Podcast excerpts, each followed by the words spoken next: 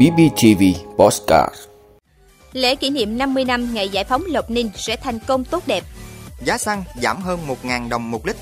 Bổ sung 47 đoàn tàu khách dịp nghỉ lễ 30 tháng 4 và 1 tháng 5. 7 tin giả tràn ngập trên mạng xã hội. Canada đối mặt với làn sóng Covid-19 mới khi các biện pháp hạn chế được dỡ bỏ. Đó là những thông tin sẽ có trong 5 phút trưa nay ngày 1 tháng 4 của BBTV. Mời quý vị cùng theo dõi. Thưa quý vị, chiều 31 tháng 3, Chủ tịch Ủy ban Nhân dân tỉnh Trần Tuệ Hiền đã kiểm tra thực tế công tác chuẩn bị để đón đoàn công tác của Trung ương về dự lễ kỷ niệm 50 năm ngày giải phóng huyện Lộc Ninh. Cùng đi có lãnh đạo các sở ban ngành tỉnh và huyện Lộc Ninh. Đoàn đã kiểm tra tại khu di tích quốc gia đặc biệt, căn cứ Bộ Chỉ huy Quân giải phóng miền Nam Việt Nam, nơi đoàn công tác của Trung ương và các tỉnh thành bạn sẽ đến tham quan và trồng cây lưu niệm. Căn cứ Bộ Chỉ huy Quân giải phóng miền Nam Việt Nam đã ghi dấu nhiều sự kiện lịch sử trọng đại trong quá trình đấu tranh giải phóng miền Nam, thống nhất đất nước.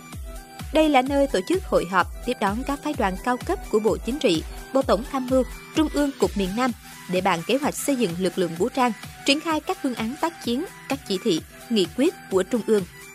Sau khi nghe ý kiến từ các đơn vị liên quan, Chủ tịch Ủy ban Nhân dân tỉnh Trần Tuệ Hiền nhấn mạnh, đoàn công tác Trung ương đến tỉnh lần này là niềm phấn khởi và vinh dự cho đảng bộ, chính quyền, dân và quân Bình Phước.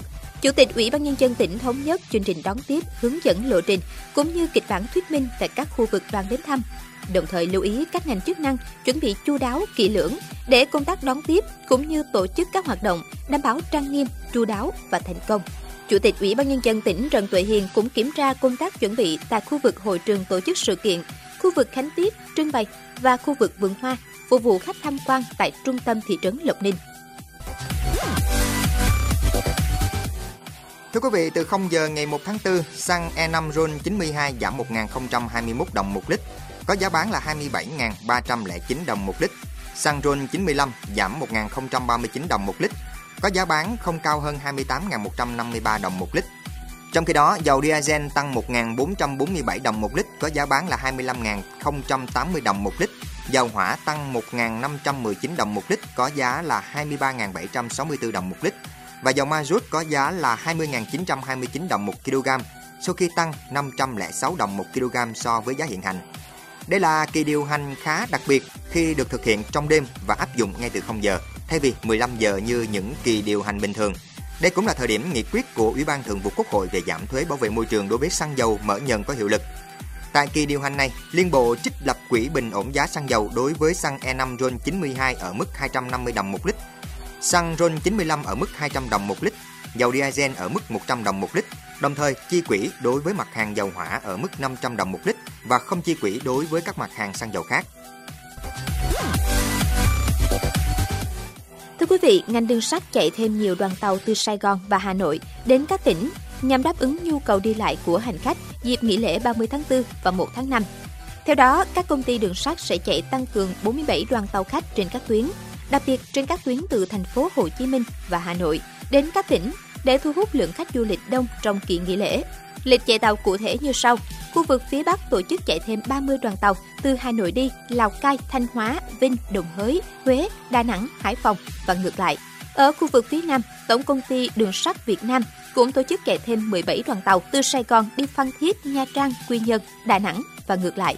Theo ngành đường sắt, trong những ngày tới, căn cứ vào nhu cầu đi lại thực tế của hành khách, đơn vị sẽ tiếp tục tổ chức chạy tàu tăng cường trên các tuyến. Đặc biệt, trong dịp vận tải cao điểm 30 tháng 4, 1 tháng 5, ngành đường sắt vẫn duy trì áp dụng chính sách giảm giá vé khứ hồi lượt về từ 5% đến 10% và giảm giá cho các đối tượng chính sách xã hội như mẹ Việt Nam anh hùng, thương binh, người cao tuổi, học sinh, sinh viên. Thưa quý vị, với sự phát triển của công nghệ và mạng xã hội, bất kỳ ai có một chiếc điện thoại kết nối Internet đều có thể cập nhật từng phút diễn biến của các sự kiện xảy ra trên khắp thế giới. Các bài đăng trên mạng xã hội pha trộn đủ loại thông tin, thật giả, sai lệch ngữ cảnh, thậm chí cố ý bóp méo thông điệp truyền tải. Số lượng của các bài đăng này cũng quá lớn so với khả năng xử lý hay kiểm tra thông tin của nhà quản lý. Ví dụ rõ nét nhất hiện nay về 7 tin giả chính là thông tin xung quanh cuộc xung đột Nga-Ukraine. Chỉ tính riêng trên ứng dụng chia sẻ video TikTok từ ngày 24 tháng 2 đến ngày 31 tháng 3, số video chứa thẻ thăng Ukraine đã vượt 34,2 tỷ lượt xem, vượt xa các nền tảng khác. Đi kèm với điều đó là không ít thông tin sai sự thật, tin giả. Ngay từ tuần đầu tháng 3, TikTok đã dừng tính năng đăng tải video và phát trực tiếp tại Nga do đạo luật về tin giả mới tại quốc gia này. Chính các mạng xã hội cũng đang có hành động giúp người dùng tránh bẫy tin giả. Meta, công ty mẹ của Facebook cho biết, nền tảng mạng xã hội này đã tăng thêm nhân lực để kiểm tra thông tin. Tuy nhiên, số lượng bài đăng quá lớn cũng khiến cho việc kiểm tra trở nên khó khăn. Giới chuyên gia khuyến cáo, người dùng mạng xã hội nên tìm đến những nguồn tin chính thống, đồng thời tự mình kiểm chứng trước khi bấm chia sẻ bất cứ thứ gì trên mạng xã hội, tránh trở thành nạn nhân của bẫy tin giả. Thưa quý vị, Canada đang phải đối mặt với đợt bùng phát COVID-19 mới khi nước này nới lỏng các biện pháp hạn chế nhằm kiềm chế đà sự lây lan của virus SARS-CoV-2. Các chuyên gia y tế cộng đồng tại Canada khuyến cáo cần thận trọng khi lượng virus SARS-CoV-2 trong nước thải ở nước này tăng lên. Các nhà phân tích chính trị cho rằng cuộc bầu cử sắp diễn ra ở Ontario và Quebec, hai tỉnh đông dân nhất trong số 10 tỉnh của Canada, có thể ngăn cản các chính trị gia khôi phục những biện pháp hạn chế phòng chống dịch. Trong khi đó, việc xét nghiệm COVID-19 được thực hiện ít hơn. Hầu hết người dân Canada ủng hộ các biện pháp hạn chế và những quy định y tế công cộng chống dịch khác trong hai năm qua, mặc dù một bộ phận thiểu số lên tiếng phản đối, dẫn đến một cuộc biểu tình kéo dài 3 tuần vào đầu năm 2022 làm tê liệt Ottawa và nhiều cửa khẩu quốc tế. Thủ tướng Canada Justin Trudeau đã ban bố tình trạng khẩn cấp để chấm dứt tình trạng bất ổn. Tỉnh Ontario, nơi cuộc bầu cử sẽ diễn ra vào ngày 2 tháng 6, đã dỡ bỏ quy định đeo khẩu trang bắt buộc ở hầu hết các địa điểm vào tuần trước. Trong khi đó, tỉnh Quebec sẽ thực hiện việc này vào tháng 4.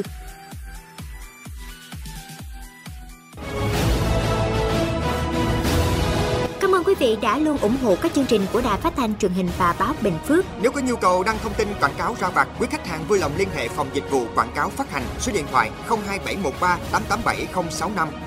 BBTV, vì bạn, mỗi ngày.